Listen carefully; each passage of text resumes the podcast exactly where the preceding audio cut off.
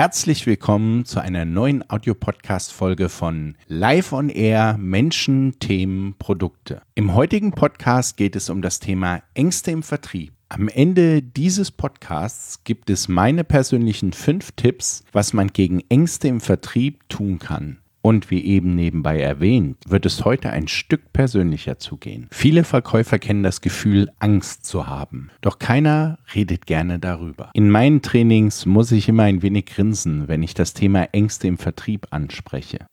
Zuerst gewinne ich den Eindruck, dass Vertriebsmitarbeiter der angstfreisten Klientel angehören, direkt nach den Fassadenkletterern. Und dieses angstfreie Image wird in der Gruppe natürlich gepflegt und zelebriert. Doch mitnichten ist das die Realität. Im Einzelcoaching oder im Telefonakquise-Training sind die Ängste dann sehr präsent. Die häufigsten Ängste, die mir in meiner Praxis begegnen, sind die Angst vor dem Nein durch den Kunden, ob telefonisch oder im persönlichen Kundengespräch, die Angst, Aufträge oder wichtige Kunden nicht zu gewinnen, die Angst, zu wenig Kundentermine zu generieren oder eben die Angst, die gewünschten Umsatzziele nicht zu erreichen. Dazu kommen dann häufig noch andere Ängste wie der Gesichtsverlust im Team, falls man seine Leistung nicht bringt, oder die Sorge vor finanziellen Einbußen sowie Repressalien durch den Vorgesetzten. Wenn wir auf das Thema im Training kommen, dann gebe ich immer gerne meine persönliche Geschichte zum Besten, nämlich die Geschichte, als ich angefangen habe im Vertrieb. Und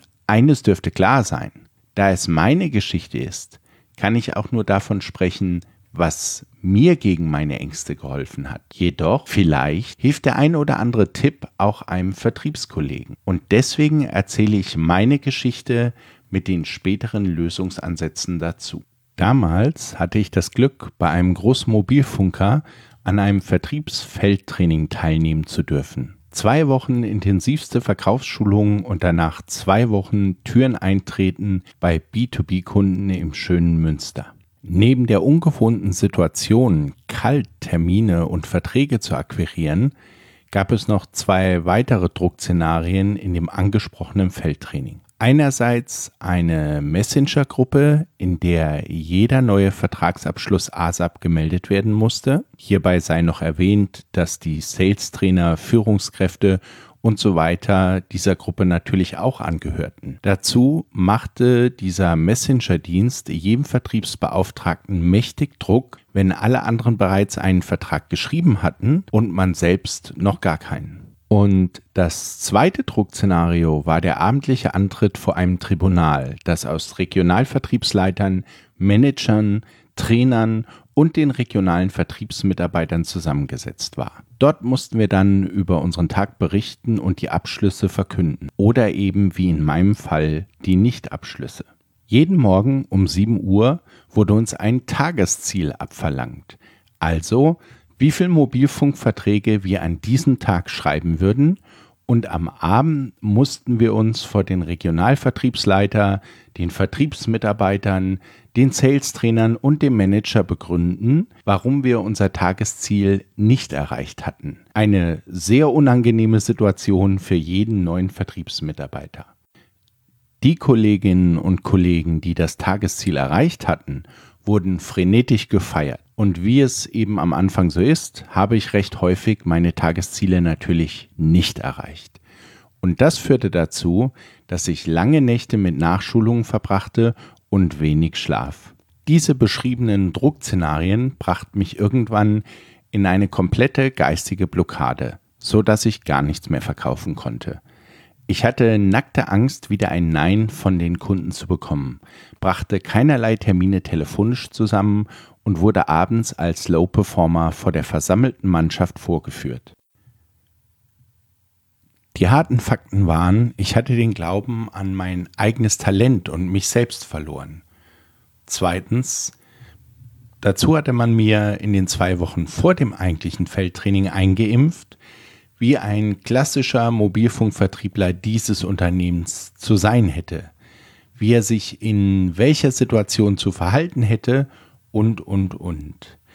Im Verkaufsgespräch dachte ich somit permanent darüber nach, wie denn nun der idealtypische Vertriebler dieses Mobilfunkunternehmens in diesem Kundengespräch jetzt handeln würde. Und dieses Nachdenken führte logischerweise zu weiteren Problemen. Erstens, ich nahm die Argumente meiner Kunden gar nicht mehr wahr. Zweitens, ich hatte meine Authentizität als Verkäufer verloren. Ich war nicht mehr ich in den Verkaufsgesprächen. Und das merkten natürlich auch meine potenziellen Kunden und schlossen dann keine Verträge bei mir ab. Deals werden bekanntlich unter Menschen gemacht. Und wenn dem Kunden der Verkäufer nicht authentisch vorkommt, dann hat das negative Auswirkungen auch auf den Vertragsabschluss. Das Brainwashing und mein fehlendes Selbstvertrauen führte zu meinem persönlichen Supergau. Doch wie löste ich diese gordischen Knoten in meinem Hirn? Ich möchte hier eines vorwegschicken. Ich löste ihn damals noch nicht selbst. Jedoch hatte ich unwahrscheinliches Glück, die richtige Person am richtigen Ort zu treffen. Erst einmal musste ich mir selbst eingestehen, dass ich ein massives Problem hatte und gerade selbst auch keine Lösung für dieses Problem herbeizaubern konnte. Glücklicherweise gab es in diesem Konzern auch einen sehr guten Sales-Trainer. Und dieser Sales-Trainer besuchte mich eines Tages in meinem zugeteilten Gebiet in Münster. Er lud mich zum Essen in eine McDonalds-Filiale ein und redete mit mir. Ihm war nach sehr kurzer Zeit klar, was mein damaliges Problem war. Und wie er eben so war, stellte er mir einfach einige sehr schlaue Fragen. Die erste Frage. Wenn diese und jene vertriebliche Vorgehensweise für unser Unternehmen Standard ist, dann schaue dir den Menschen an, der dir sagt, dass das unser Unternehmensstandard ist. Erfüllt er selbst diese Standards? Ich bejahte das. Dieser Mensch, der mir unsere Unternehmensstandards beigebracht hatte, der sah genauso aus und handelte so. Nun, wenn das so ist, wie sehe ich aus? Ja, da passte nichts zu diesen vermittelten Unternehmensstandards, die man mir vermittelt hatte. Dieser Sales-Trainer sah erstens ganz anders aus und verhielt sich auch anders als gewohnt. Da er von seiner Position auch noch wesentlich höher aufgehangen war als mein eigentlicher Standard-Sales-Trainer, konnte er in der Vergangenheit nicht so unerfolgreich gewesen sein. In diesem Moment wurde mir plötzlich sehr bewusst, dass es völlig in Ordnung war, dass ich ich bin und scheinbar eben nicht in die klassische Norm des Unternehmensstandards Salesa passte. Und dass dies genau mein Erfolgsgeheimnis und Markenzeichen in der Zukunft werden könnte. So viel vorweg. Als ich wieder live wurde und meine Authentizität wiederkehrte, war ich in diesem Feldtraining und im späteren Vertrieb sehr erfolgreich. Die zweite sehr gute Frage meines damaligen Sales Coaches war, ob ich glauben würde, dass auch er Angst vor Misserfolg haben würde und ob er auch schon einmal etwas nicht geschafft hätte.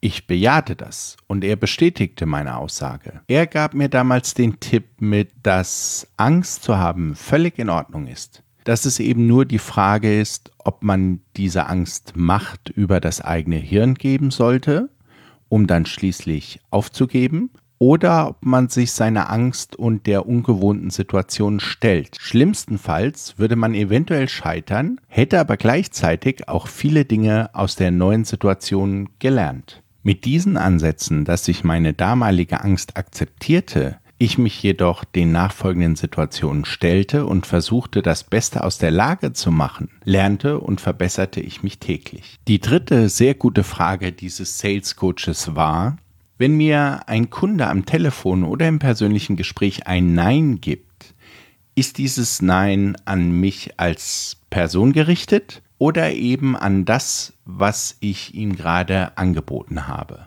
Auch hier vermutete ich stark, dass es wohl weniger an meiner Person liegen könnte, da mich der Kunde am Telefon ja maximal eine Minute kannte und im Verkaufsgespräch vielleicht maximal 60 Minuten. Sein Tipp war, in diesem Moment das Nein erst einmal zu akzeptieren und gleichzeitig die Kunden nachfolgend zu fragen, was genau an dem Produkt, der Präsentation oder meinem aktuellen Thema nicht gepasst hatte. Das führte dazu, dass ich aus jedem Kundenfeedback lernte, weiterführende hilfreiche Informationen zu meiner Art der Präsentation, meinem Ansprachemodell und anderen Dingen erhielt. Diese Informationen baute ich dann in meine zukünftige Präsentation ein und verbesserte mich stetig.